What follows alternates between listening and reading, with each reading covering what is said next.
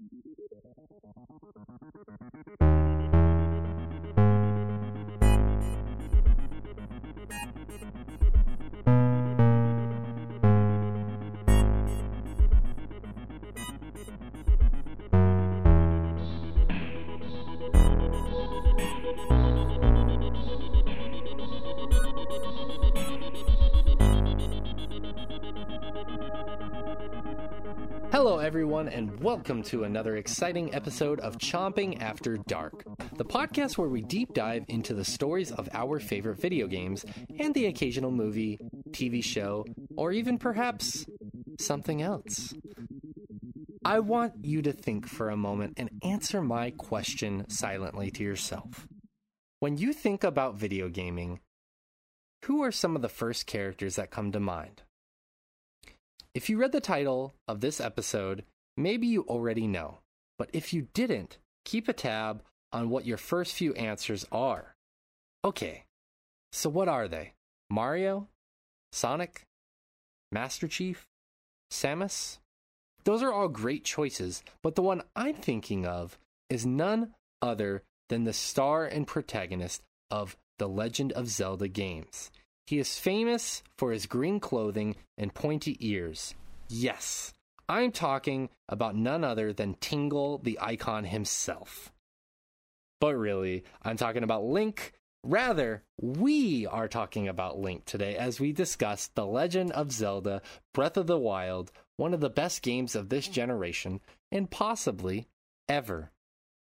Let me introduce you to the crew that will be joining me today. First, I am joined by a man who is known for his Waluigi love and would rid himself of all of his worldly possessions if there was a way for him to listen to Navi's incessant requests. Rich Meister is in the house. Rich, how you doing, buddy? Not bad, man. Um, really excited to talk about the Minish Cap with you. Hmm. I'm excited that you're excited. There's excitement abound and aplenty. But no, um I finally played this game, Rich, and we're actually going to talk about it. Does that feel good? Uh, it feels feels a little late, if I'm being honest. Uh, I'm I'm glad you played this game. I'm glad we're I'm glad we're here. Um, it's gonna be a. I feel like a weird, a weird chomping after dark in the weirdest way possible.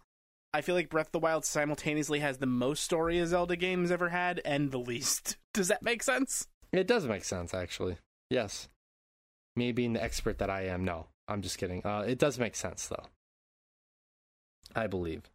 And I'm excited to talk about this in a lot more detail with you. I've been itching to talk about this game in full details, so we're finally getting to it, Rich. It's going to be great. It's going to be nice. I'm glad you're here to join us. For I'm it. ready. Me too.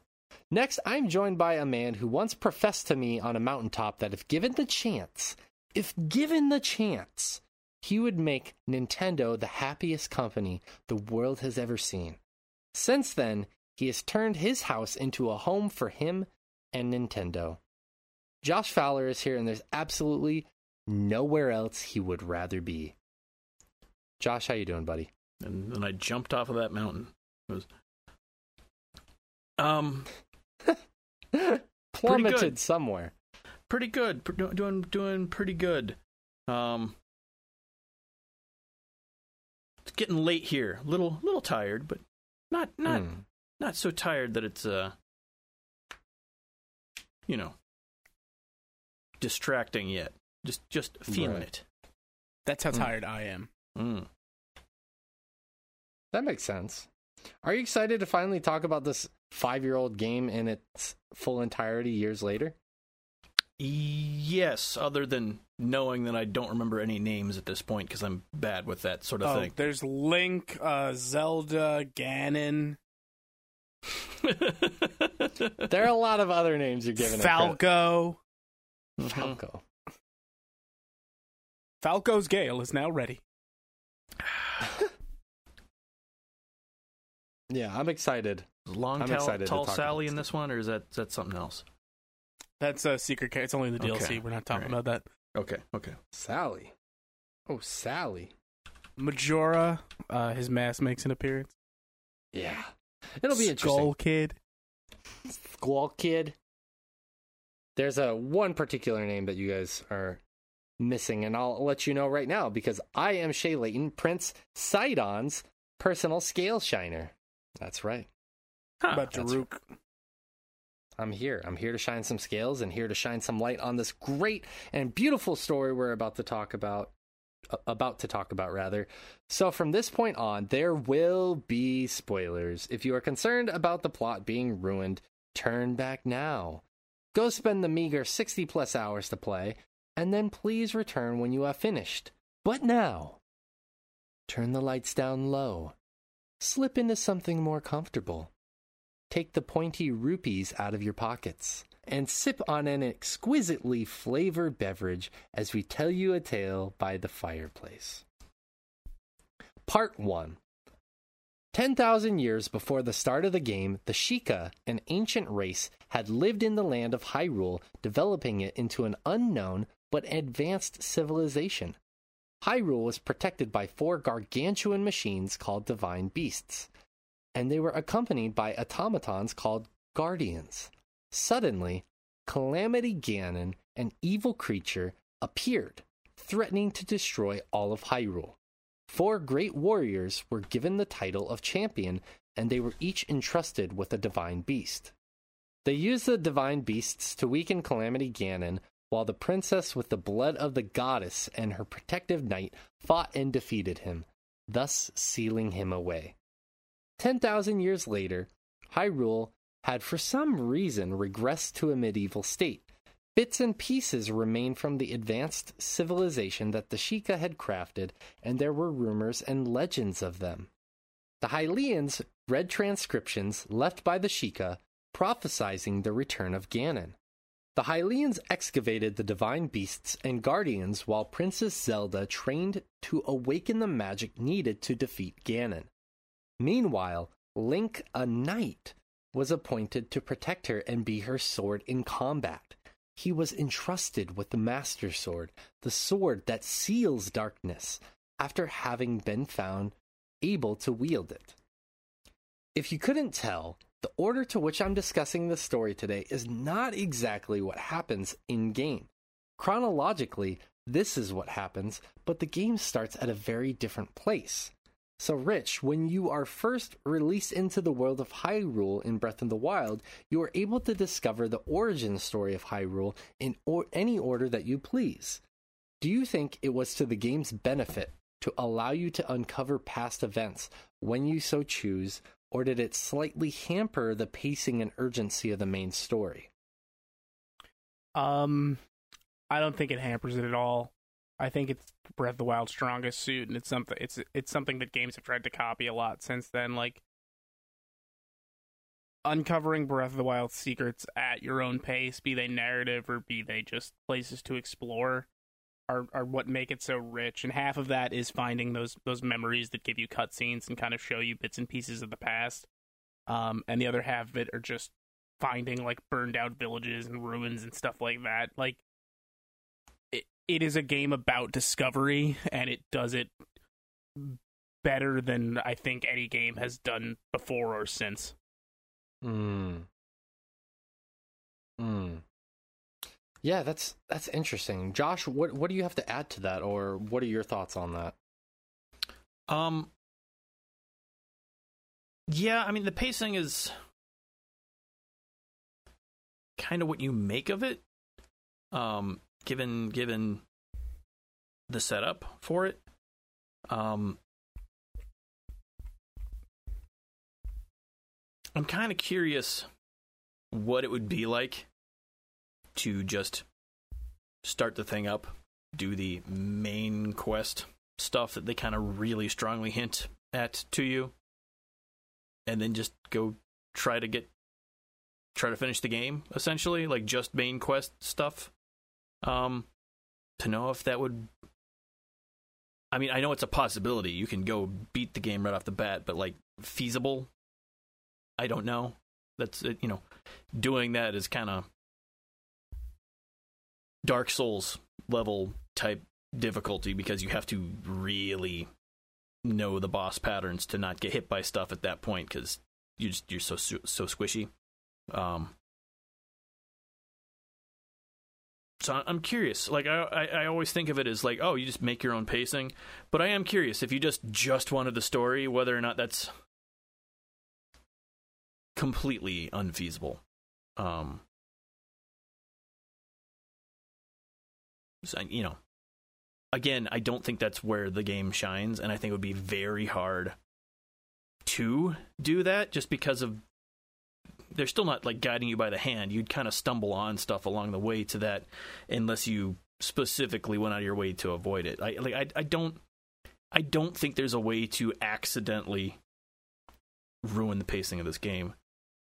Um I don't But- either. It's like yeah. for for me, I just want to interject really quickly in there. I don't feel like it's um like I, I never really felt like the pacing was off at all. Because to me Yeah. it wasn't like Calamity Calamity Ganon is gonna wake up tomorrow. It's like it's gonna happen very soon. Link, you need to get your power back. And they they don't really Yeah. impress upon the player how much time they have. So I didn't feel like it was imminent, but it's coming very soon, and we need to, you know, take care of it before it gets too much of a problem. That's kind of Yeah. how I took it. Yeah, I think they do a good job of impressing on you that other than like individual story beats, nothing's really super urgent in like a sense of like, oh man, I've I've got to go take care of this thing now. Um, and I think that really helps to I think urgency only sets in when you get to those areas. Like every area kind of has its own sense of urgency once you start the quest. like like a self that- that self-contained works. sort of a thing. yeah, that works when you become invested in it. Like sort of when you arrive in like the the area of Zora's domain and there's like that eternal rain going on. Like, yeah. or like the the more powerful immense heat going on inside Goron City, like stuff like that, where it's just you know you meet up with Sidon and he's like, "I need your help," and there's a sense of urgency contained within that. Like now I'm hooked onto this quest link with Sidon. He needs my help, and if I really want to explore this corner of the map, I need to make sure this eternal rain stops, or it's going to be a bitch to explore. Yeah, and I think they do a good job of that as far as like getting into a new area, uh, kind of understanding what's going on there, and then feeling like you want to do something about it, um, but not feeling like There are stakes, but they're contained to the areas they're established in. yeah, it doesn't. A lot of times you hit these sort of sections, and instead of feeling like solving whatever's going on in this area, it's like, oh man, this is really a diversion from the main story, and none of those feel like that in here. It feels Sure. because there isn't so much urgency in that main you know kind of It lets these things move to the your story the story of the game like big picture is kind of the stuff you're given right off the bat and then that's it you find out a bunch of other stuff that's like backstory or additional things that are going on in the world but none of it is like oh man you you you should really get a move But on with the even- main quest here That even speaks to the open endedness of it, though, because, like Yeah. you said, the story is the stuff you're given up front. Like, freeing the divine beasts is going to help you defeat Ganon. You could defeat Ganon without doing that. yeah yeah Yeah, I to be honest with you, I don't think that um there's too much going on narratively outside of the main quest to really distract from what you're doing. Even if you're out collecting Korok seeds or you know you're frolicking with horses, you know that like that's just a open world stuff and b that's kind of your own fault. Like you're not gonna fuck up uh, for me at least I, I felt this way. I didn't feel like i'm messing up the pacing because i'm doing that stuff. That's by choice. It's not necessarily that the game is Yeah. suggesting that you do that or anything. It's there. Yeah, if that sure. makes sense. Hmm No, I agree. so yeah. I i don't know. I didn't really feel like the pacing was messed up at all. So it was just i, I wanted to it's kind of an interesting question because i'm sure there's some people out there who are like you know i didn't feel the urgency of this because you do all the stuff on the side so yeah just wanted to speak to that but uh let's jump back in Yeah. part two Four champions are appointed to command the divine beasts, each representing a race of Hyrule. Daruk from the mountainous Goron, Mipha, the princess from the aquatic Zora, Revali of the bird-like Rito, and Urbosa of the of the desert-dwelling Gerudo. Their mission was to assist Zelda and Link with the strength of the divine beasts. Suddenly, Ganon reawakened and took control of both the divine beasts and the guardians. He turned them on Hyrule and they laid destruction, killing King Rhoam, Zelda's father, and the champions. The castle town was destroyed and Link was severely injured while defending Fort Hateno. I think it's Hatino or Hatino. I believe it's I hot. That's or that's at least how I have always pronounced it. Yeah. Yeah, there's With not- some quick it's Hmm. never said. There's voice Right. acting, but that's never said. right. With some quick think. thinking, Zelda I might be wrong. had Link It's not. Zelda had Link stored in the Shrine of Resurrection while she hid the Master Sword in the Lost Woods under the watchful protection of the Great Deku Tree.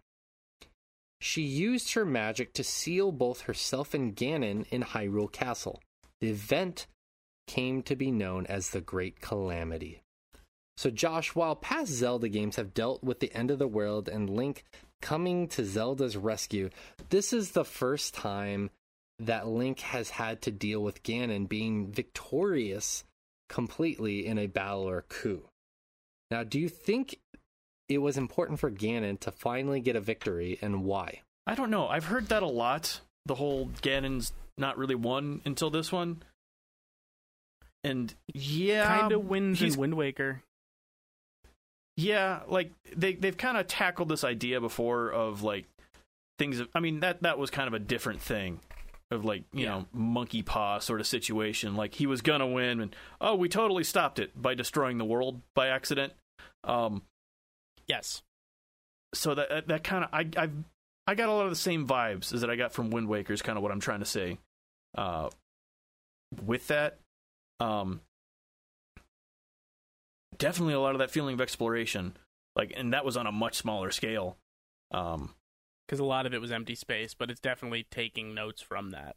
um, as as far as the Ganon has one thing, I kind of I like. I like the feeling of the stakes that it kind of gives. Um,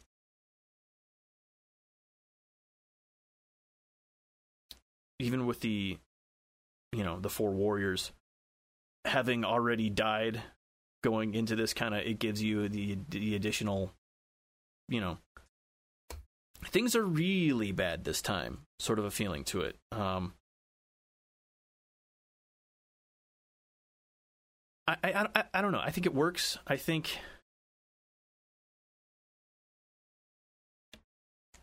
they've.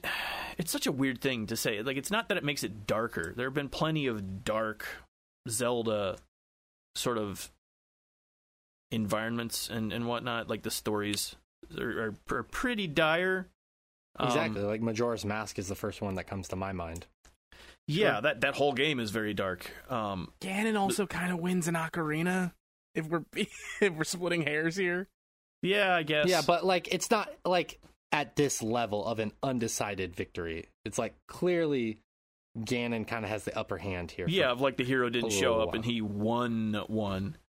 But I- yeah, it's just. I mean, in my opinion, like again, I I think you're technically correct, Shay. But like, my thought is, I go, it's actually kind of identical to Ocarina. Just Link is asleep for much longer. yeah, he's he sleep for hundred years instead of seven. Um,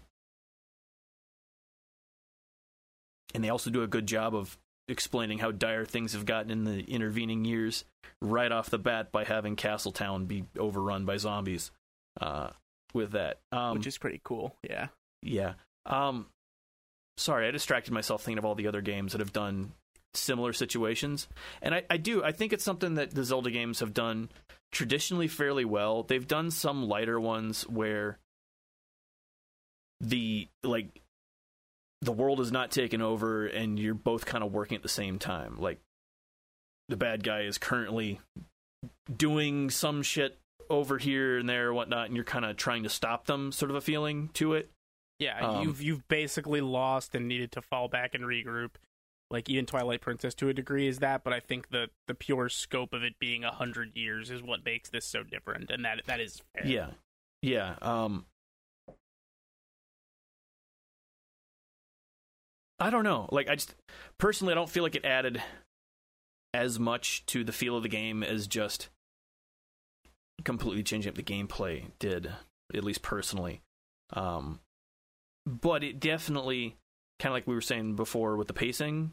I think it is a good ha- having it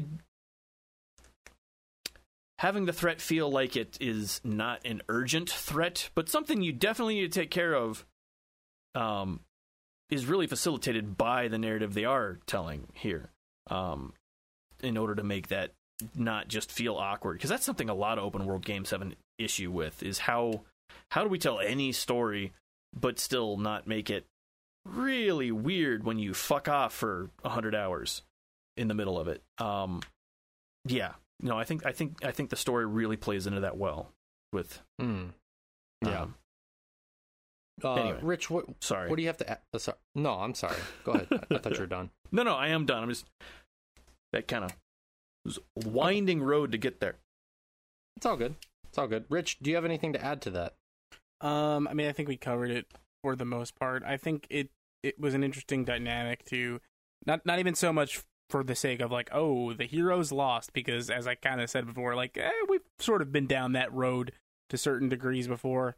Um, but the time difference is what makes it so interesting. For Link, not only like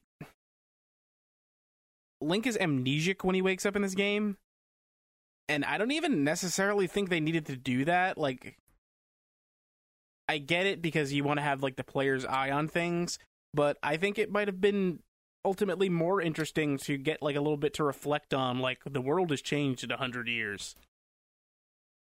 Hmm. Like Yeah. aside from like you have the cutscenes to play on like what life was like for Link prior to the calamity, but part of me always was kind of like, eh, it would be a little more interesting if he had his memories and truly remembered like the champions that he was like seeing the ghosts of and freeing and having these conversations with.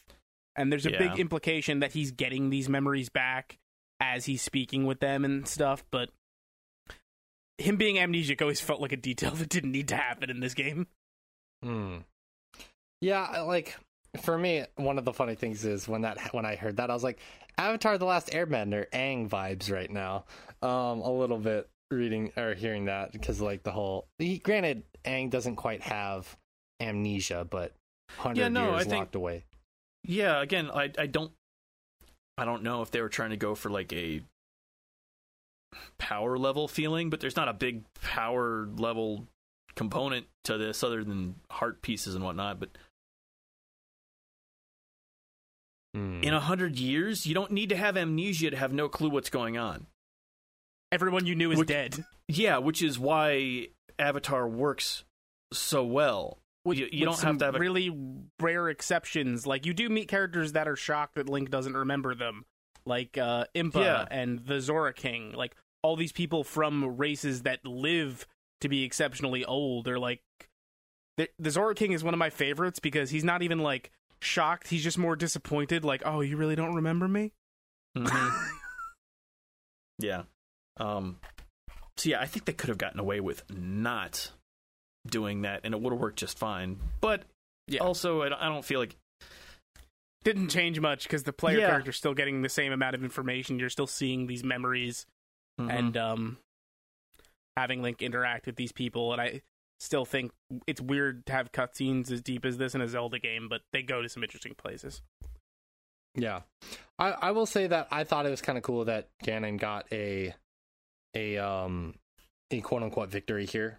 I mean, it's the closest I think he's ever technically come to a victory because for me, it added to like the story of all right, I got to fuck this guy up, otherwise, really shit is gonna go bad. Not that the previous games didn't necessarily have that, but it just added more to the what narrative they were trying to build up here, and they did it right.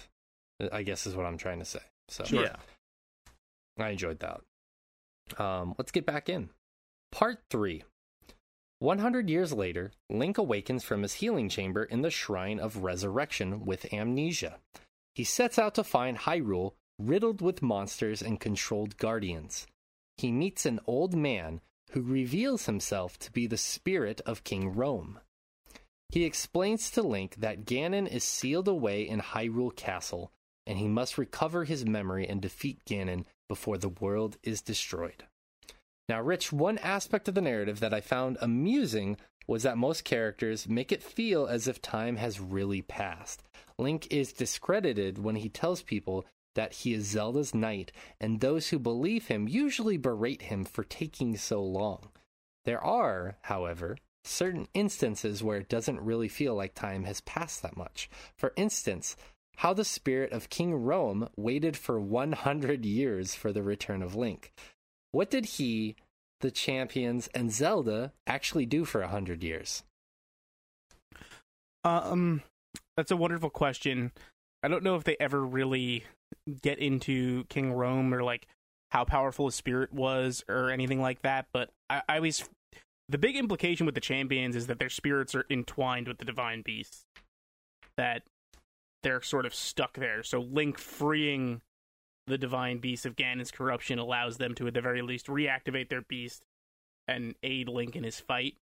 So I, I kind of always read it as like they were sort of trapped in this limbo where like they didn't pass on because they needed to help Link defeat Ganon. But it's about like about a simple. I think you, the more you try and read into it, the less it makes sense. But that that's kind of always the viewpoint I took on it.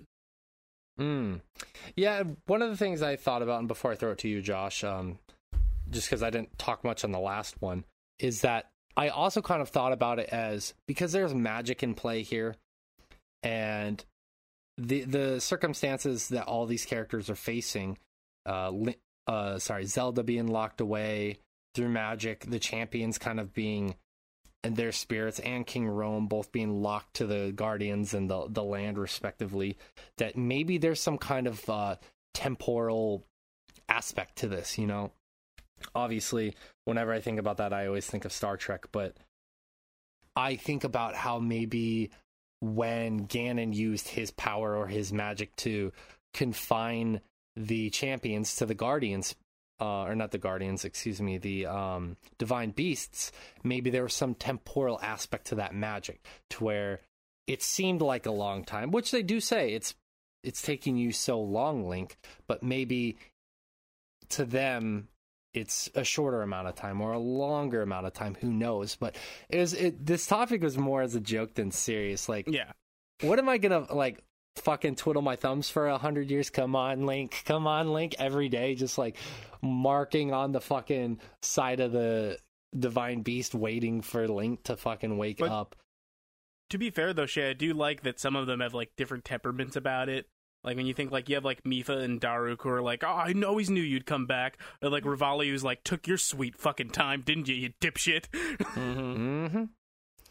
It's just yeah, it's kind of funny. Like I, as I've gotten older, I've thought more and more about that in games when they when they do stuff like that. They're like, Link was asleep for a hundred years.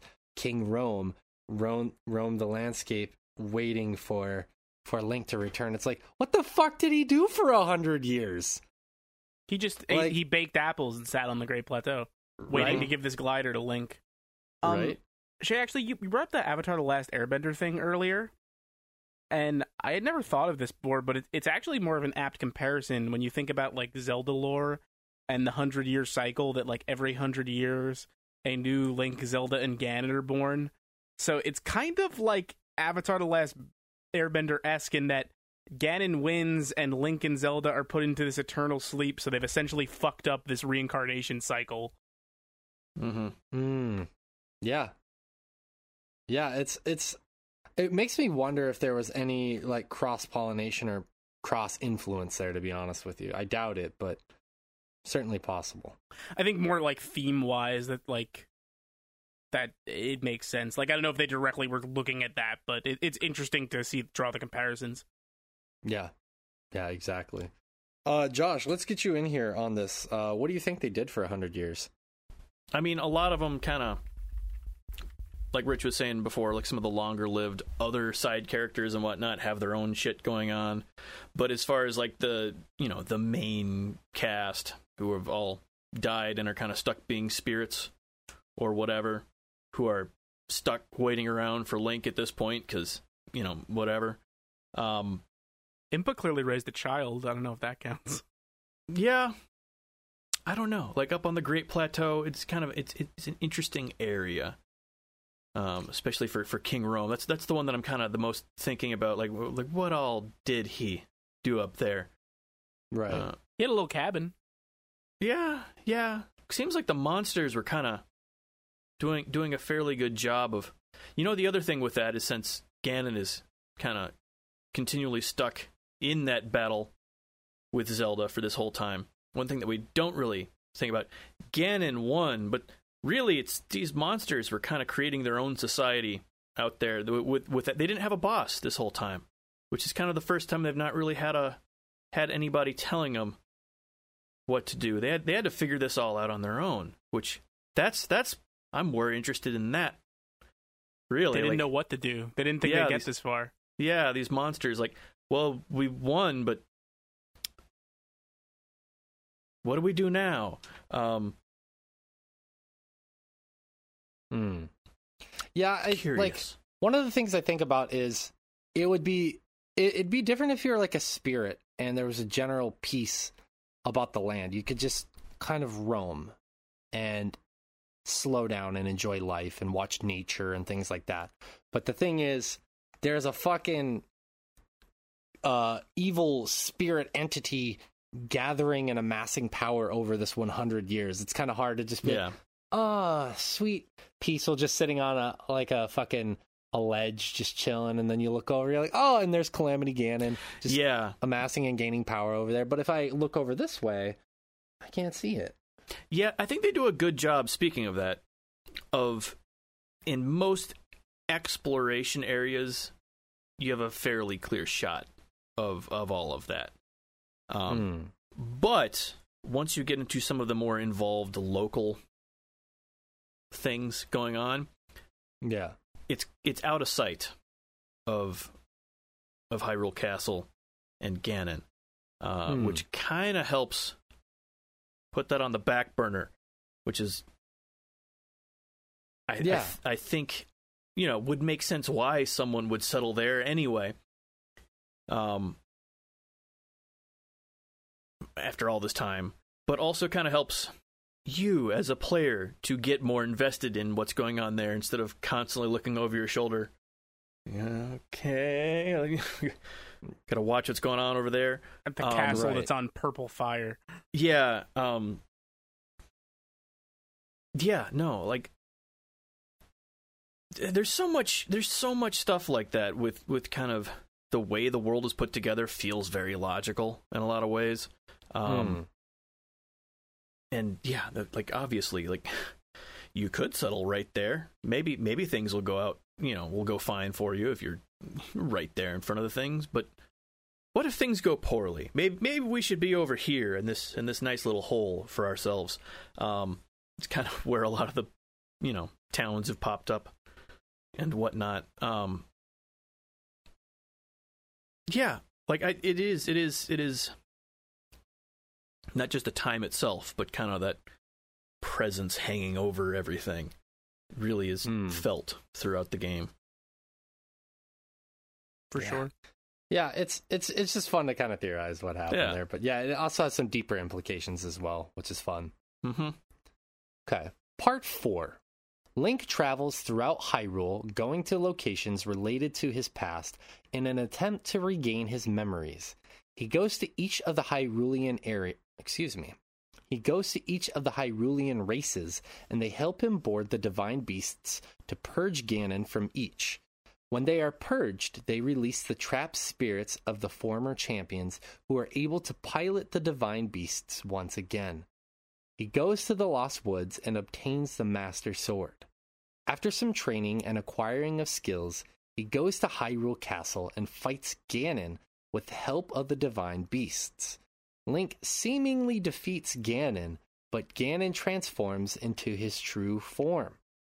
Zelda gifts Link her bow of light, and Link defeats Ganon.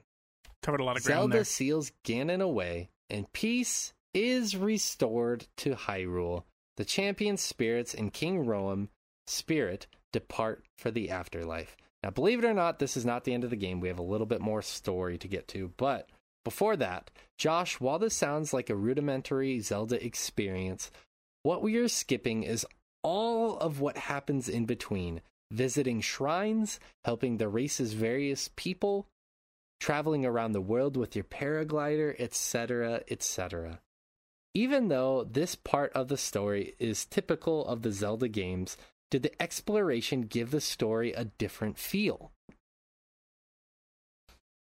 Yeah, no, absolutely, and kind of this is we talked about this a little bit earlier on with with kind of the the darkness in the story and and whatnot, and and I think the I think the parts that land the best as far as that goes are the exploration, are the um there are ruins everywhere, um from you know the entire town around Hyrule Castle before you go into to fight Ganon. Like the castle's still standing. Um, the town around it is completely demolished. Like that just. Um, and exploring all these different areas um, really gives you the feeling that. I, I think that more so than Ganon being visible, swirling around, you know, in the middle of the map and everything gives you the feeling of like, oh yeah, no, he he totally wrecked all of this.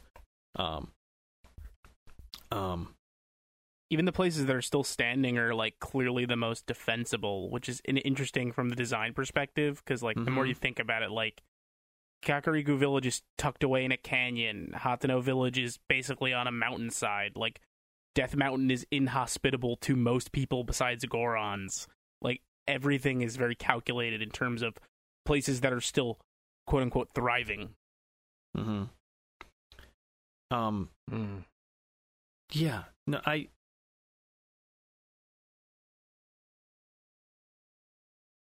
I don't think it's hard to even say that like the exploration would you know, like adds or detracts so much as it is the It is story the for me. Yeah. Yeah. Um. Yeah. Yeah, I I want to say something. This is one of the most notable things for me about the story in general is that this is what really makes this game to me like I feel comfortable being a month removed from beating the game now almost one of the best open world games out there if not Oh, the yeah. best to date. Uh, easily, Um, easily. And th- this is this question really speaks to that because I love open world games. You guys know that, um, especially Josh. You've known through the years that I'm, Yeah, I'm a yeah. big fan of the Elder Scrolls games, the Fallout games, other open world games. I've really enjoyed. Mm-hmm. There, there always feels like, and you used to say this, Josh, and I used to disagree with you so heavily. And in some instances, I think that you are being a little too harsh on it. But I also finally kind of understand what you were trying to say years back. Not to say that it's necessarily right, just I understand. I, I'm I'm much closer to understanding your opinion now that there's too much shit in open world games a lot. You you used to say that a lot. Yeah. And I understand that now because playing this game, yes, there are side quests. And there are, I believe, 63, 67, I can't remember the exact number, around that area. Like in the Mm-hmm. mid 60s to early 70s, there are that many side missions. Exactly. So a it's it's not a never ending thing like Fallout 4 did with its settlement missions where they just they never end. Fucking And Preston they were Gar- uninteresting. well, yeah, Preston Garvey sends you to fucking shore up another settlement. Like Uh, that shit. Um, yeah. Legend of Zelda doesn't have that. Breath of the Wild, I should say, doesn't have that. It has a set number of side missions, which first off is great. I appreciate that very much. Um, second, a lot of them are varied enough to where they're they're interesting. Some of them are really simple. I think I talked about the one uh, before where the girl's trying to grow stuff in Gerudo Town, and she can't because the little waterway that she's trying to use Yeah, to yeah. grow is filled with garbage. So basically, all you have to do is climb the wall, f- follow the waterway for a few meters, and then you find a woman who's eating um, and throwing the the the remnants into the waterway, which is littering the waterway. And you go up there and you're like, "Hey, this little girl's trying to grow stuff. Can you please stop?" And she's like, "Oh shit, I didn't know that. I'm sorry." That's exactly what she says, word for word, verbatim. And then she puts Great dialogue writing over there. right. Oh And fuck, then- dude, I'm sorry. Shit, man, I didn't know. And uh, she, she stops, and then you give the little girl some wild berries for her to grow, and then she For her grows grow them. And that's- operation. Mhm. and that's like to me that fits so well in the narrative of a who link is as a character but b the greater narrative that link has this ability to restore balance and power and uh, peace to the world and Yeah. that's like that's such a small thing where he is restoring that little part of the world. To the girl gerudo town and that little area is her whole world. She doesn't she's not going to be concerned Yeah, with yeah. Ganon or the divine beast as much because this is her world.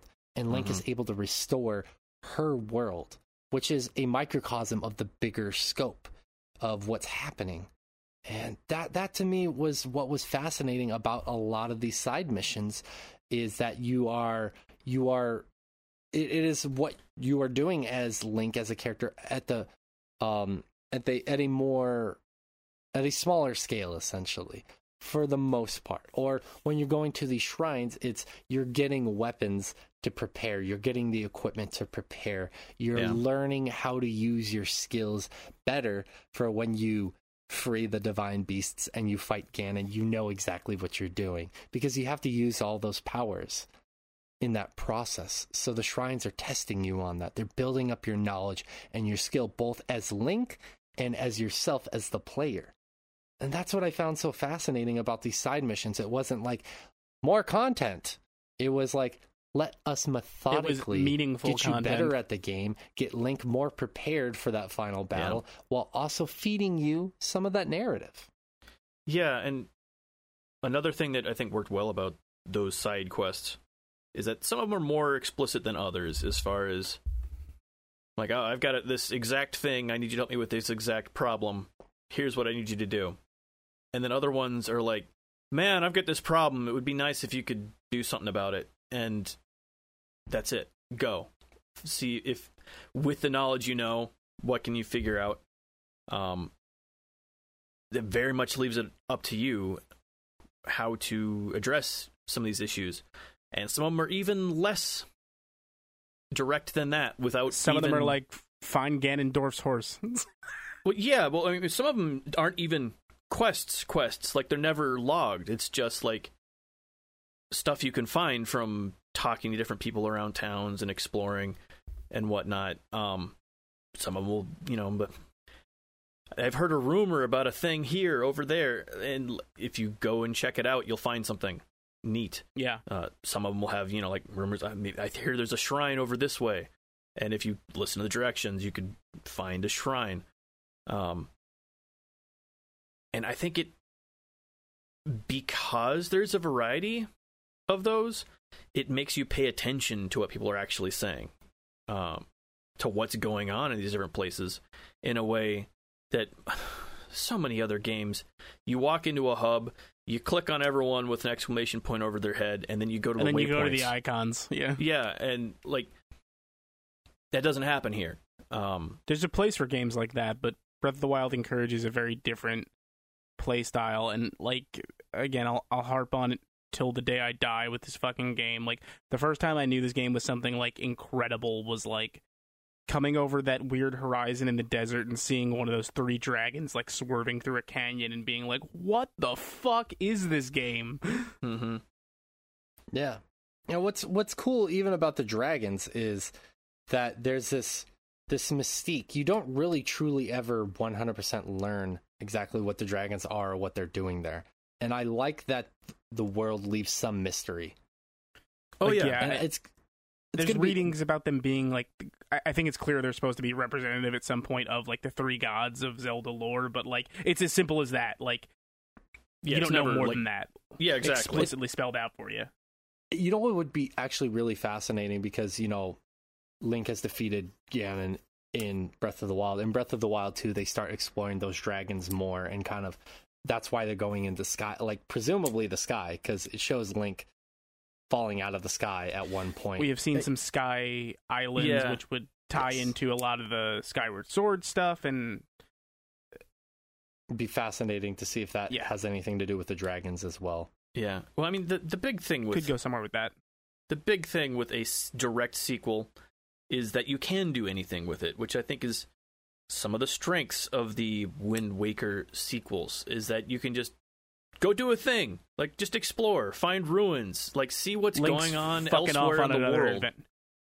It's one of the Um, strongest uh, things of Majora's Mask. Uh, Yeah. To its credit, is like that game is like after Link became a hero and vanquished evil. Like what what did he do next? And it was just Mhm. you know I, new I places. like. I really like the non Link stops Ganon Zelda stories. Like they're not not that they're all amazing or anything, but they're all different. big fan Um, of the Wizard Zant. Yeah, yeah. Minish Cap is amazing. Um, I love Minish Cap. I love all I- the Capcom made Zelda games. yeah, the Capcom Zeldas are amazing. Um, Link's Awakening is just great because they're also doing something different, like with this character. Um, Something bizarre. That is, uh, I love that game so much. Yeah, and I'm I'm curious to see them doing that with something of this scale. Like there's so much other stuff you can go explore here. Like I had a ton of fun exploring ruins and whatnot in the first game. Imagine if that was more of a focus. Like You guys, Link appears to have a flamethrower in the sequel. mhm. What the fuck is this game? Yeah. Yeah. Exactly. Yep. Yep. It's gonna be fun and interesting. So, um, yeah. But I, yeah. Sorry, a lot of yeahs as I'm gathering my thoughts. Yeah. I, Mhm. I just feel like Mhm. this is one of the best versions, if not the best version of an modern open world game, or just an open world game in general. To be honest with you, this Uh, is easily one of my top 10 games of all time. Like, I understand why now. I finally get it. It's something else. Yeah. Yeah i completely completely understand so i i just i can't imagine a game that allows you to feel like there's so much content but that there there's enough breathing room to where you can just enjoy Yeah. not being overwhelmed by it either because one of the things that a lot of modern open world games feel the need to do is when you have a map just fucking littering it with things to do constantly being overwhelmed when you open that map and you're like wow i just did one thing and i have 30 new things to do We're looking at you, finish that thing and you're like wow i found four new things to do on top of the other 29 that i had Yeah. this game allows you to kind of discover that on your own. And when you discover that stuff, you can put markers. And I like the fact that they give you up to a hundred different little markers that you can place on the map. And you can choose which ones you do or don't do. And um, I, I really appreciate that about the game. And there's enough exploration that each area has something going on and it's, it's something as simple as finding a korok seed in that area to finding a hidden treasure chest underneath the water that you have to use your magnesis to pull out of the Mhm. water or to find a fucking hidden island to where all your all your equipment is removed and you have to start from scratch and um complete is an the- objective Best fucking shrine in the game. I like. I don't care what anyone's. It's so good. It's so Yep. smart. It's so unique. Yeah. Yep. Yeah. that that and the pitch black island one Yeah. Also great. yeah mm-hmm. So I, I love both of those so much. Th- There, yeah, there's so much amazing design in this game, just in terms of like the area and the shrines and the scope and everything. You could tell there was a lot of love and care put into this game. And even What- weirdly beyond that, like there's a and this is something I never really expect from a Zelda game. There's a weird amount of good character work. Like I would play a fucking game about Urbosa. Yeah. Yeah. absolutely. I honestly I don't know how, but I would love to see some sort of prequel to this game. It exists. Where, well, hold hold on. You, let me finish. No, no, I'm letting you finish. I'm letting you finish. I just I had to say that much. It it does exist. I mean, so many other other games are in, in essence prequels to this game, but um, no, a prequel where the four champions are explored. Yeah, that Well, exists. that's just the whole basis of the game. Yeah, that, that sorry. exists. Unfortunately, exi- it exists. Yeah. Hyrule Warriors: Age of Calamity. Oh, you know what I mean. Not that. Exactly. I mean, that no, it- his way. that that no, that narrative is explored heavily in that game, and Yeah. there is, and all the champions are playable. Like, say what you want about it being a Muso game because it's a known quantity in that sense. Like, it is a good game. Hmm. Okay. It's not Okay, fair. remotely similar to, you know, Breath of the? Wild. Oh Let no, of course not. that Yeah. then. Let me re-reword that. That, but in the vein of Breath of the Wild. How about that? Okay, yeah, that's a totally different. or different. even a regular Zelda game. but yeah. sure. There we go. There we go. That's what I'm saying. Like the quality of this kind of game w- in exploring them. How about that? Is that better? Mhm. it's hard to say because I, I do think the quality is there narratively in that game. Like again, it is a Muso game, so you need to take the gameplay for what it is. But like, there's there's good stuff to be had in that game. Like I am gl- glad that I played that. Hmm. I'm not going to tell anyone to rush out and play it, but I'm glad that I did. Okay. Fair Yeah. enough. Fair enough. Okay. Well, let's jump into the last part, which is the mad dash here. We always do this at the end. It's the last little bit of story. This one's a little bit less of a mad dash and more of just a kind of saunter off into the end. But uh, must be noted either way. So, if Link found all 13 memories to fix his amnesia, you see the true ending. Zelda realizes that Hyrule must be rebuilt and that she and Link must begin the process themselves. While surveying the land and leaving to begin the rebuild, Zelda confides excuse me, Zelda confides in Link that she may not possess her powers anymore, but she is okay with it. And that's the end of the game. So, Rich, considering the true ending of the game, where do you see the narrative of Breath of the Wild 2 going? We kind of talked about that a little bit. Let's just fully get all the way into it. Um, my easy guess here, based off footage we've seen and where this game ends in its quote unquote true ending, is that um, Link and Zelda are going to set about finding ways to properly rebuild Hyrule, and that the first start of rebuilding this civilization will involve them uncovering some very ancient Sheikah technology. Um, that will possibly awaken some kind of second new ancient evil that they're going to have to deal with. Um, uh maybe maybe I hope not Ganon related because that seems a little bit too easy. But uh there's also been some implication that it might be some quote unquote Ganondorf or possibly even uh going back to Demise from good old Skyward Sword. So we'll we'll see what that means. Mhm. Hmm. Yeah, I yeah, that that's an interesting prospect. I really want an enemy that's not Ganon or Ganondorf, but feels as formidable as him. If that makes sense. I think I think Demise would be the answer to that, but I'd even settle for let's dig deeper and weirder. Give me the fucking wizard Zant again. Everybody loves him. Hmm. Right. Yeah. Josh, what about you? What what do you where do you see the narrative going in Breath of the Wild 2? Um, I mean, mostly all the same notes as far as kind of rebuilding and finding for you know whatever reason. Some reason to go off in a new area or whatever because you're very conspicuously cut off from the rest of the world in this game. Like you you you always have natural borders in Zelda games just because you you need to but usually it's a mountain range or something.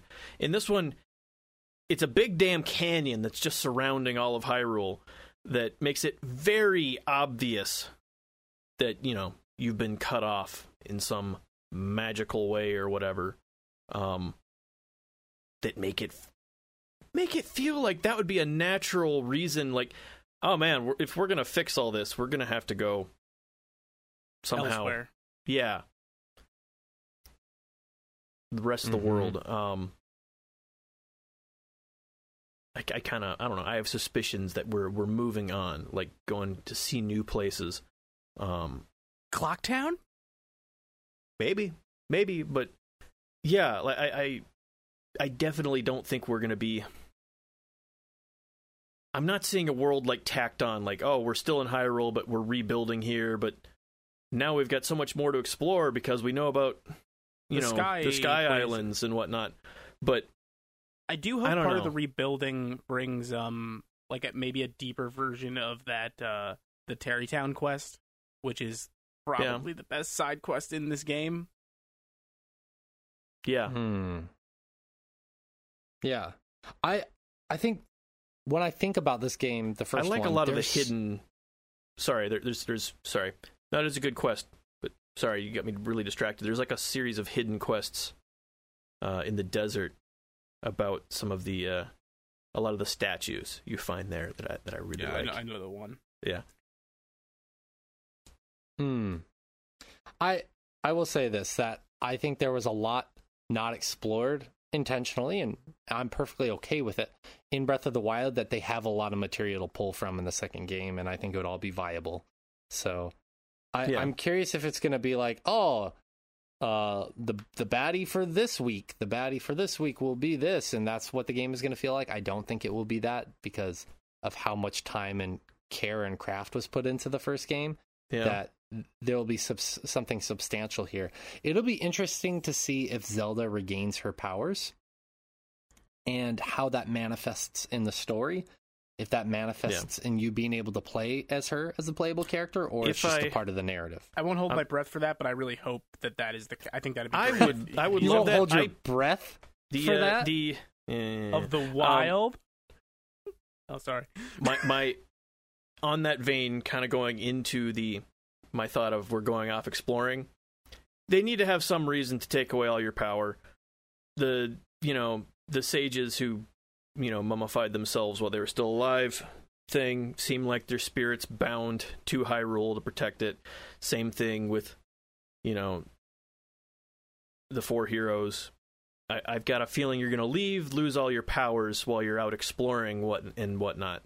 Um, which is you know puts you and Zelda basically on equal footing once you're out in this new area, Hmm. doing what sure. need, whatever your new mission is and all of that. Not not to say that that means we'll be playing as Zelda, but I think it's definitely an option because it kind of leaves you both starting from the same spot if you're going somewhere new as you know as a way to kind of finish up everything that's going on there. Like the only thing that might still make sense to be around would be the Sheikah Slate, since that seems Well, to be a actually, completely different It- piece of tech. It's funny you mentioned that because as far as that goes, I think the destruction of the Sheikah Slate is where you start there. Yeah, Because the footage they did show us showed Link with like some kind of robot looking arm. yes, um, some- something to get us all the way back to zero. Well, yeah, I think the Sheikah Slate is going to get destroyed in the the opening act, and that it's going to be replaced as some sort of Sheikah like prosthetic that is going to graft itself onto Link. Hmm. Yeah, that that'd be. I think that'd be smart and interesting. Mhm. Yeah, to just like take some power away from him. Yeah, exactly. Well, I mean, and- yeah, and they they always kind of do iterate that, on it. but yeah, as narrative reasons why. That's my guess. It'll be like he's getting the new iPhone. yeah, and also Sheikah Slate 2.0 just dropped. Even though they don't like doing this traditionally, it's a ton of fun playing as Zelda in uh, Cadence of Hyrule. Ho- Maybe maybe people will have talked about how much they want to play as Zelda or as Linkle over the last Spirit, Spirit tracks. you know five years for long enough that uh, they're like, okay, fine, we're we're gonna let you do it finally. Um, All right, you shut up now.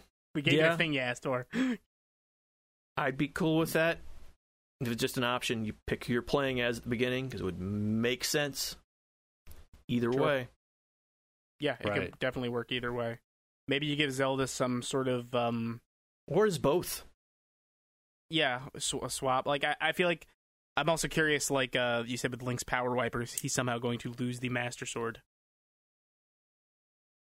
Yeah. Yeah, I mean he's got to lose his Master Sword. or well, maybe it doesn't matter that he has the Blade of Evil's Bane now that he killed. Now that there's the no evil. to Bane, it's just a sword. Um, Turns out it was just the sword of Ganon's Bane, not not evil overall. That specific Mhm. evil. yeah. Very specific evil. Mm-hmm. Mm-hmm. Okay. Sorry. Josh, what were the notable standouts of Breath of the Wild's narrative for you? Hmm.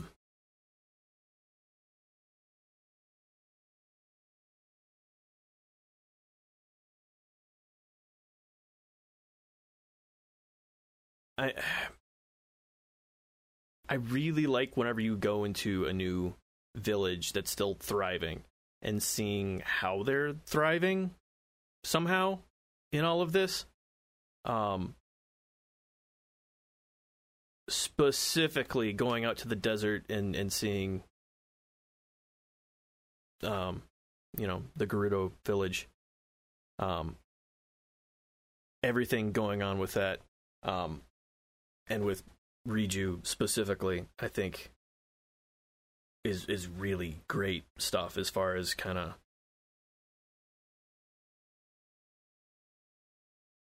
narratively kind of having a a story that seems similar to kind of what you're going through as far as like okay how, how are we going to make this work after you know everything's fallen apart but it's still on me to keep things running? Um um and i think i think that particular area kind of it does it really well. Uh and i i just narratively i feel like a lot of stuff kind of came together really well in that area Yeah. I, I yeah, I would agree with that. It's it's a really good and fun area, to be honest with you. Uh Rich, same question. Um, I mean, all the stuff with the champions resonated with me for different reasons, but I alluded to this earlier, and I just really like Urbosa as a character. Um, she's my favorite of the four champions, and there's a lot of her flashback scenes are more interesting. I just like the way her character is juxtaposed against the rest of the team, whereas she's sort of this stronger, older female character that Zelda was clearly leaning on. Um, at a point as she's trying to cope with like her role and everything and this almost sort of resentment she feel seems to feel towards Link for being this, you know, this guy's supposed to protect me, um, and feeling all the like the weight of this responsibility of what her role is, and mm-hmm. like strong female characters in general are good, but Urbosa just is written so well as like this person who get understands who she is and is doing everything she can to help the this younger generation. yeah Mm. yeah Yeah, that's that's a good one too. I really liked um sorry, let me look to make sure I have the name correctly. I don't want to say it incorrectly. Um Mipha Mm-hmm. yeah from the princess from the aquatic Zora. I like that whole entire storyline. I really That's Link's a did. fishy love one. interest. Yeah, yeah. Mipha's Yeah. the best. Mif- Yeah, Mipha's she's- she's best really girl by by a, by a good margin. I mean, part part of it is that was the first one that I did, but also part of it is because it was something I felt like f- that I had experienced different in Zelda, where it wasn't like Zelda was just going to save, or sorry, Link was just going to save Zelda, and that's it. Like Link actually has Had a love own- interest that Yeah, has his own life kind of thing established there a little bit, and there's some history there, and the the father Mhm. loves him and yeah, yeah it was nice to have some actual backstory to link but also give him somewhat of a story for him to live his own life which was i thought something that i didn't really know that i needed and then once i got it i was like man where has this been yeah, And it's neat, and I love that little like. There's a story layer to it, and you use it as proof to proof at one point that um the Zora armor set you can get in that area. Like Yeah. they note that it fits Link because it's a Zora tradition for the women to craft that for the man they're going to marry. So this Right. armor fits Link because Mipha made it for him before she passed away.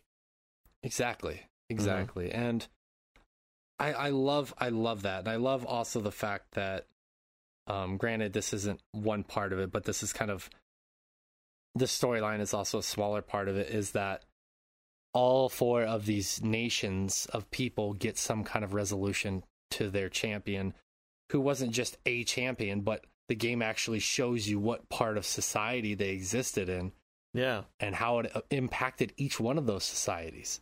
Yeah. That's one of the things I really love about the game is usually it's like this character is going to save this world and like that's it and you have these foil characters that sometimes have some deeper story but sometimes they don't. I mean, you think about uh Lydia in Skyrim, which is like one of the iconic characters of that game that Iconic yeah, memes. you get a little bit Hmm?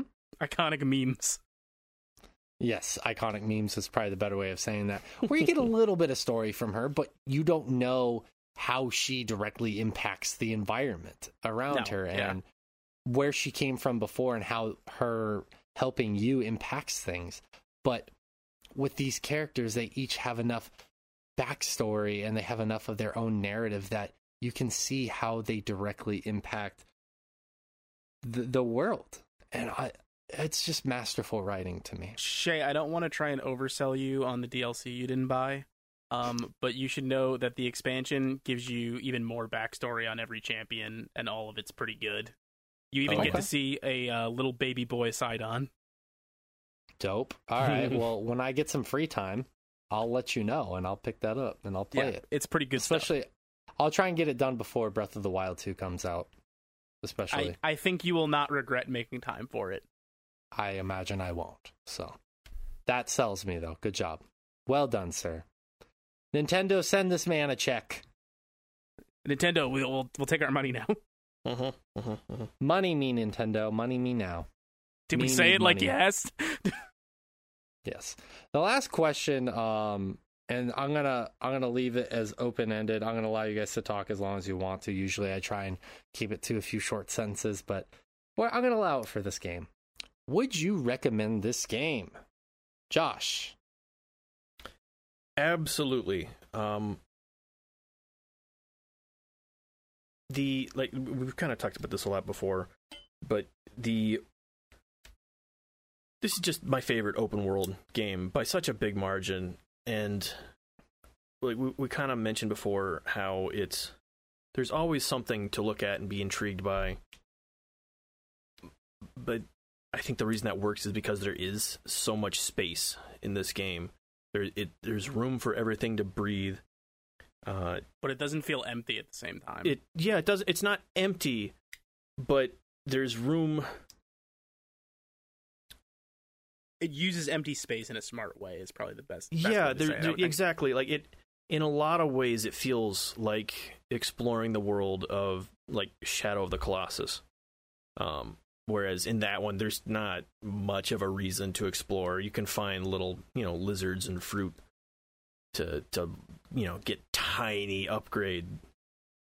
You know, just while you're wandering around, but the joy of that world to explore is just seeing more of the world um, and that it very much feels similar in this, um, but but with you know way more tangible rewards just kind of strewn about here, um, and also more combat because it's not a game just about bosses the way that was. Um, Yeah. but but overall, that feeling of just a huge world that seems very very consistent on its own uh merits it just like it feels like a real place so it's it's so grounded um that it it's just a joy to explore the world like if, nothing else um it's it's absolutely worth just just existing in that world. Um I never lost interest in that. Yeah. In that world. It, it, we didn't really talk about it, but like a lot of the mechanical systems in this game really drive that home in a lot of ways with you know the different weather going on making you need to you know equip different gear or or you know different potions or or Even just take shelter and make a fire and rest for Yeah, a while. yeah, to wait for like yeah, a like storm deal- to pass. exactly like deal with the elements in in ways that make you feel like you are in this world and not just oh the weather changed things look a little different right now um, I, I have to admit that was one of the only annoyances I had with the game is because I, I'm an impatient person. And when it would start raining and I'm trying to climb this cliff, and obviously you can't because, you know, physics, Yeah. I was f- like, fucking just let me climb this cl- one cliff and then I can to get to where I need to go next. and uh, and get a place to rest. Um, I, you know what's funny is actually I wanted to bring this up. I couldn't find a good place to do it before. I wanted to ask you if you ever encountered this guy Shay, because Hmm. at the, the time of the game, I remember people posting this a lot, and I just thought it was like so weirdly wholesome. Um, a lot of the time in this game, you'll see people traveling on like the main roads and stuff, and you can sit and talk to them. Sometimes they turn into ninjas and try and kill you. Uh, other times they don't. Um, there's one character who travels along the roads, and if you see him going along, and you're you're, I think he hangs out one near one of the big bridges. Um, if you step up onto the side of the the ledge of the bridge, he runs towards you, and he begs you to step down. He's like, "Please don't." you I know the world is hard, but you have so much to live for. And he like What? talks to you like he thinks you're trying to kill yourself, and he tries to talk you off the ledge. And when you get down, he's so happy, and he's like, "Thank you for reconsidering." He's like, "I know the world is in a dark place right now, but like we're gonna get through this." I did not come across that guy. Oh, that's cute. I Yes, like it- that. It's very wholesome. no That's super wholesome. No, I haven't done that. There, like, I was joking around about this that I I played that game for what seemed like an eternity over the Christmas break, and I I was like, oh man, I had to put a decent chunk into this game's completion. And I look at the completion rate; it's like twenty three percent. And I was like, "You gotta be fucking kidding me!" So like, That sounds there's about so right. much there, man. There's so much there. Yeah, and I, I really do want to go back and play the file, my my same file, and just try and do everything that I can because I know there's so much that I missed. Like I didn't unlock the fourth ferry, I didn't go to the horse ferry, I didn't Oh yeah, get the, the the, weird massive horse horse. Yeah, Oh, there's so much in that game I know horse. I didn't get to. Yeah, there's a lot to be found. I breaking that horse was one of a thing I was so determined to do. Uh, the first time I was playing that. Also, one of those DLC adds a pretty awesome monster vendor, uh, Mm. where you can get like uh, one of my favorite items ever, which is uh, you can get a bokoblin mask that Yes. lets you just walk amongst them. that's not from the Yeah, dlc exactly. or he might have new equipment but he was in there originally oh, he, he was always there. there, right? Yeah, the masks come. A lot of that stuff comes with the DLC, I think. Yeah, I think some of the Hmm. new stuff, like they had masks before, but I, I, I think it was the Lynel mask that might be new. I don't think you could get that until the DLC. And that Um, and the the Dark Link stuff, I believe, is Yeah, only there in the yeah. DLC. Yeah, I know they added a bunch of stuff to it. I'm trying to think what was there originally. Um, I know some of the different, you know, smaller monster masks were there, but Yeah. Anyway, Yeah, sorry, sorry, Josh. We didn't mean to disrail your Yes, thoughts. sorry, just derail your thoughts. Weird there. thoughts bubbling up about this amazing game. yeah.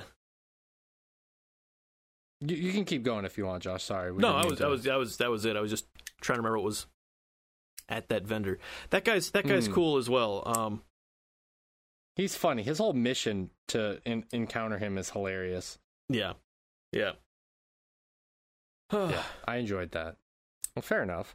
Um, yeah, I. Uh, it goes without saying, I would recommend this game. I have so much I would love to talk about with this game. Just like, I wish that I played. That's one of my. I won't say regrets. One of my wishes is that I had played this game right when it had come out, because then just all. That's one of my favorite things about gaming is when there's a game like this that's just lightning in a bottle and you and your friends are all playing it at the same time. You're like, oh shit, did you see this thing? Oh, did you see this thing?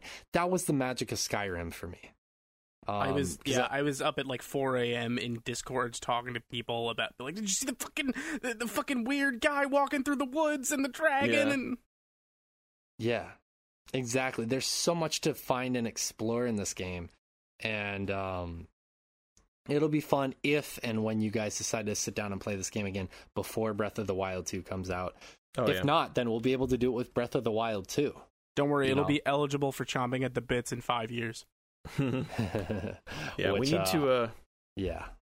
we need to get you that DLC, and then also I want to, at this point, I need to start over my hard mode playthrough because I was only like halfway through it. But I know if I Hmm. just walked right into it, I'm gonna get completely rolled.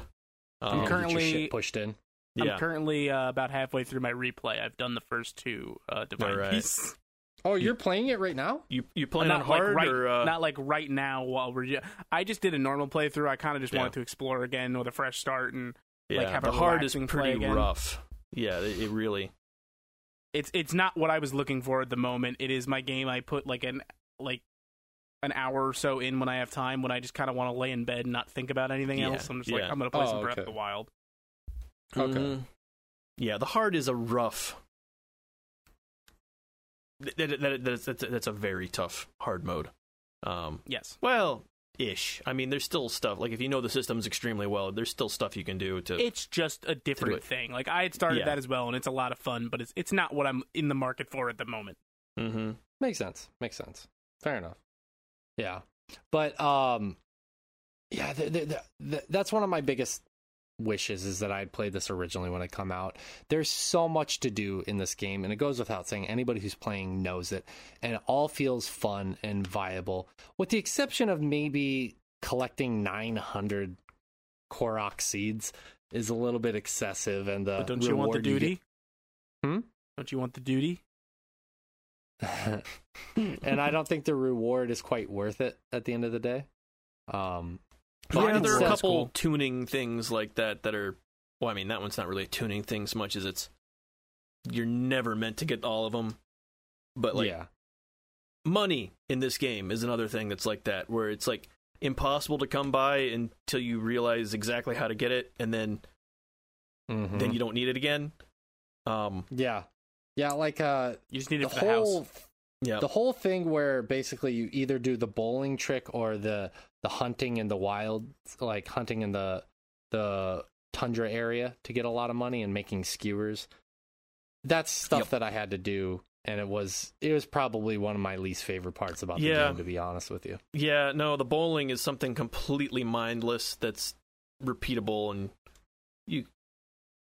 I I don't know. I would just do something out else, watch some TV, zone out Yeah. while I just got money. But Yeah, yeah, it's not the end of the world, uh, but- yeah, like they could have found a better way to make. Money's always Yeah. been a thing like that in Zelda, though. Like where it's just kind of the economy is not a feature so much as it happens to be there.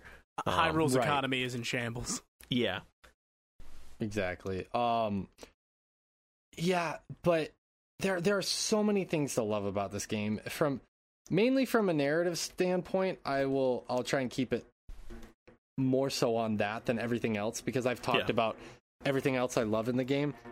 I like how simplistic the narrative is, but with how simplistic it is, that there's enough depth with the characters that you feel integrated into the world. Like it's surprising to me how simplistic that narrative is, yet how engrossed you or you can become or I was Yeah. learning more about each of these race of people and how much time I wanted to spend with each group of people and I Mhm. wanted to talk to everybody cuz like there are a lot of times like in Skyrim you can go talk to literally everyone you want to but oftentimes They're I super like, I- uninteresting. Yep. Mhm. But everybody here has something interesting to say, and it's not like they bog you down generally with dialogue. There are a few moments where I was like, okay, you're getting a little long in the long there. Like when you're reading the journals of uh, each of the the the champions, and then Princess Zelda's uh, journal, it, it tends to go on a little bit long, but that's such a minor thing in comparison. So Also, fun, o- yeah, fun open world game detail that I, I appreciate when games do. A lot of the characters in this game uh, will definitely let you know that they are uncomfortable with the fact that you are naked. Oh yeah. Yes. Exactly. Um but overall, if I'm talking about just from an a narrative standpoint, I think that it's even yes, I would recommend it even just based off of that just because it's Yeah. simple enough to where you don't feel like if you miss something that you're that far put out of understanding what's happening in general and it's uh, it's detailed enough to where I felt engrossed in the world and very engrossed in the world, and I wanted to see the end. And while I was exploring all of the other stuff, doing all the side missions and whatnot, I never lost sight of what I was ultimately working towards, and I never felt like, oh, this feels tedious. I got to go back to the main story. I was like, man, I want to get this shit done. I want to see where the story goes next. Yeah. Oftentimes, I felt like that. So, phenomenal game. Um, even if we're just talking about it from the narrative standpoint. So, I recommend it. And Rich, I'm going to let you wrap it up because I know you love this game so much. So, Yeah. Um, I won't harp for too long because I feel like we've said everything in this department that's worth saying. But this game is fucking miraculous, and for a game that came out in just 2017, just a few short years ago, like hard pressed to change my mind about video games at this point in time. But this is easily on my top 10 games of all time list. Like it, Mhm. open world games are great. This kind of perfected them, and I think you're going to clearly see. You've already started to see, but you're going to see even more so over the next few years, like how it affects open world games going forward, and even just Nintendo dared to do something very different with one of their biggest IP, Oh yeah, and it paid off immensely. Like this is the sort of iteration you can't even like. What a risk, but it's so it it panned out in every way imaginable, and this is definitely one of the greatest video games ever made. I, I want to Mhm. interject there because I'm selfish. Sure. And um, I want to say you can actually, and I know you're kind of alluding to that, it's going to be even more so in the future, but you can definitely see the influence now with something like Genshin Impact. Yes, Um, yeah, you- that's the first thing see- that comes to mind. Yeah, is there anything else you wanted to say about the you recommending this game and the narrative and stuff like that before? Why? Why are you still here? Go play Breath of the Wild. Truth. Truth. You know, one of the things I'm going to say is um and this is all in jest. I know that. It's from me all in jest and from the people all in jest. Uh I got some shit this morning in our Discord, some loving shit. Some of the patrons were like uh one of them specifically basically said I was listening to your guys' most anticipated show, and Shay wouldn't shut the fuck up about Breath of the Wild for like an hour. And it's he's like, it's that game came out in 2017, buddy. Get with the times. And uh, we were joking around about that, and we were talking about that in there. But what was funny about that is maybe maybe an hour later, if that, I get a message from another one of our patrons, my good buddy uh, Matt, who who's like, I just finished Ikenfell. What a phenomenal game. And then he says, I finally started Breath of the Wild because I heard you guys talking about it in one of your most recent episodes. And I was just like, sweet victory.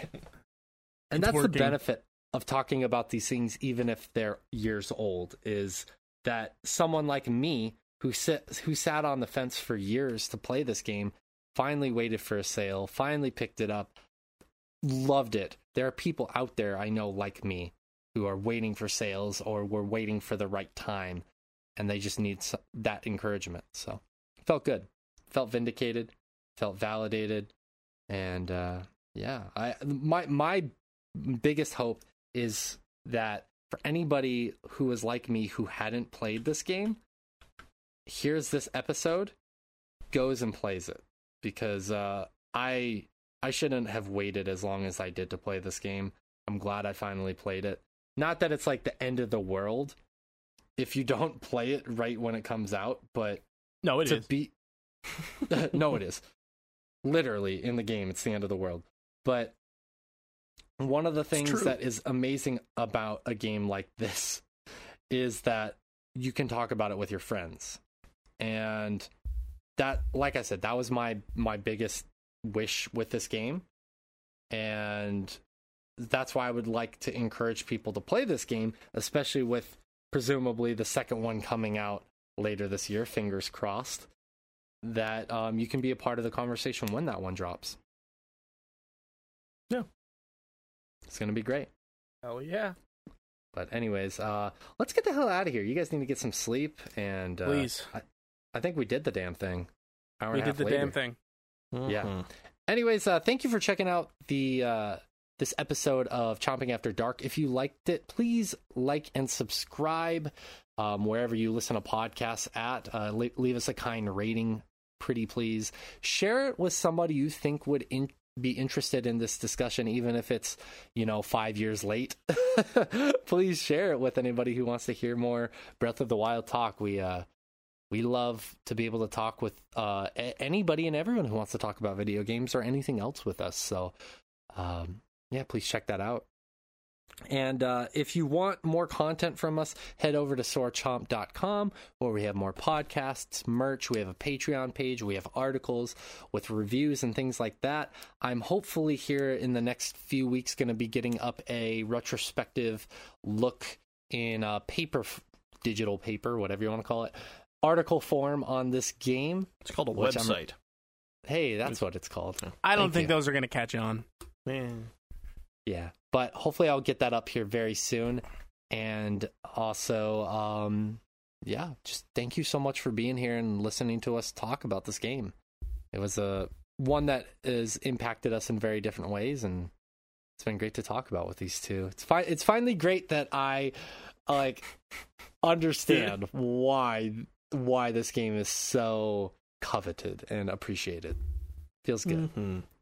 But anyways, uh, we're gonna get out of here. Thank you to Rich for being here and Josh as well for being here, um, talking about this amazing game with me. I was your host Shay, and we will be back for the next episode of Chomping After Dark. Be safe out there. Take care of each other, and take care of yourself.